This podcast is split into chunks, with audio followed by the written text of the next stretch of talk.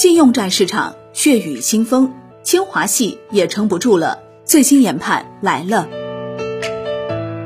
近期债券市场一片血雨腥风，多个网红信用债异常跳水，大批债券基金净值大跌，多个信用债违约或者大跌，引发信用债市场整体动荡。投资者原来认为不会违约的企业开始出事了，三 A 也不再被信任了，以至于有人宣称。珍爱生命，远离信用债。有人觉得投资三十年国债它不香吗？有人说是时候彻底告别信用债了。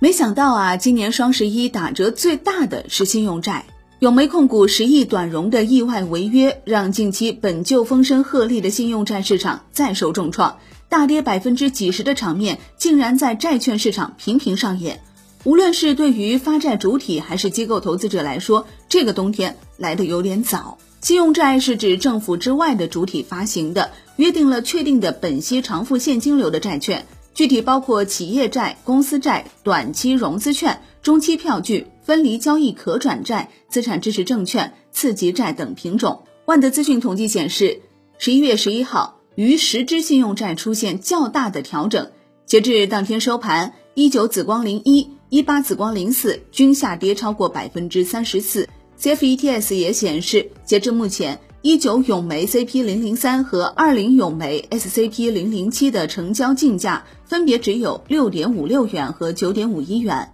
数据显示，十二号，一九永煤 CP 零零三最新竞价跌于百分之九十，报六点一九元；二零永煤 SCP 零零七竞价跌百分之八百七十四，报八点六一元。注意哦，这是债券，面值是一百块钱一张的债券，大家可以根据以上的数据自行算一下目前的折扣率，简直是惨不忍睹。二零二零年双十一伊始啊就开始打折，双十一的第二天市场已经接近疯狂了，其他美企债券也被带崩。平煤股份一三平煤债连续两日下跌，跌百分之九点六五，报七十六点八元。冀中能源一六冀中零一跌百分之八点一四，均创历史新低。云南省城市建设投资集团存续债一九云投零一跌逾百分之十七，报八十七元，也是创历史新低。成交三十六笔，成交金额一百七十四点七二元。一八云城零二跌逾百分之九。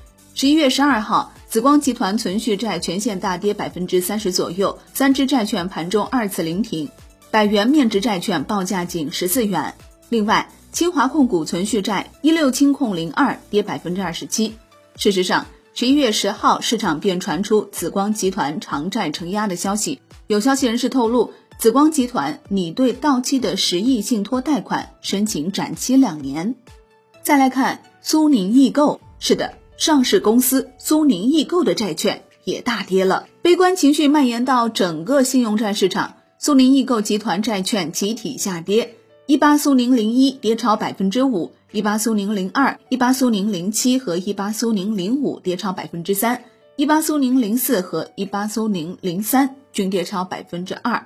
苏宁易购周四晚间公告称，使用自有资金对公司发行的一八苏宁零一、一八苏宁零二、一八苏宁零三、一八苏宁零四、一八苏宁零五。一八苏宁零六、一八苏宁零七进行购回，债券购回资金总额为十亿元。本次债券购回的申购期限为十一月二十六号、十一月二十七号和十一月三十号，仅限交易日。对此呢，投资者纷纷点赞，说张老板是个体面人。市场此前分析啊，苏宁电器集团及其上市公司苏宁易购半年多将有三百亿元债券到期或面临回售。此前支持恒大集团并未收回战投款，加深了投资者对流动性的忧虑。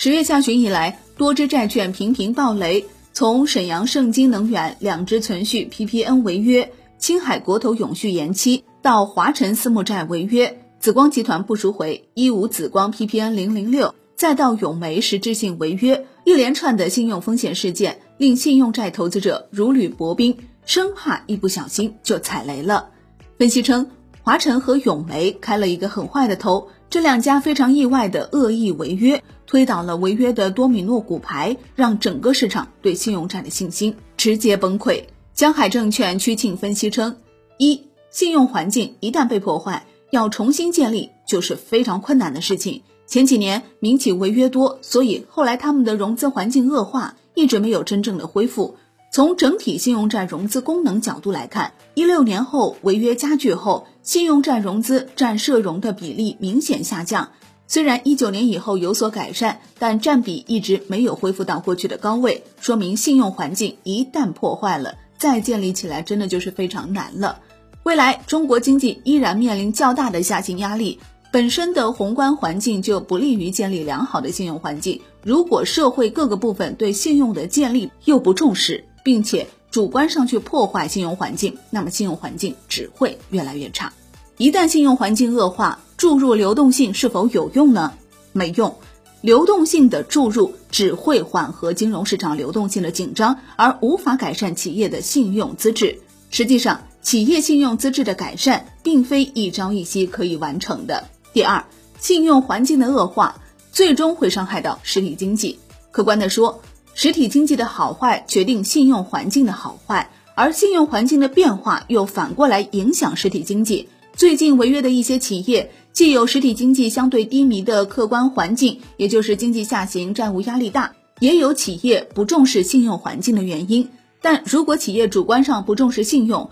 企业违约行为又会加剧信用环境的恶化，最终伤害到实体经济。不管如何，信用债融资占社融比例接近百分之十。而未来信用债到期压力不小，如果信用环境恶化了，企业再融资难度加大，可能引发实体经济的恶化。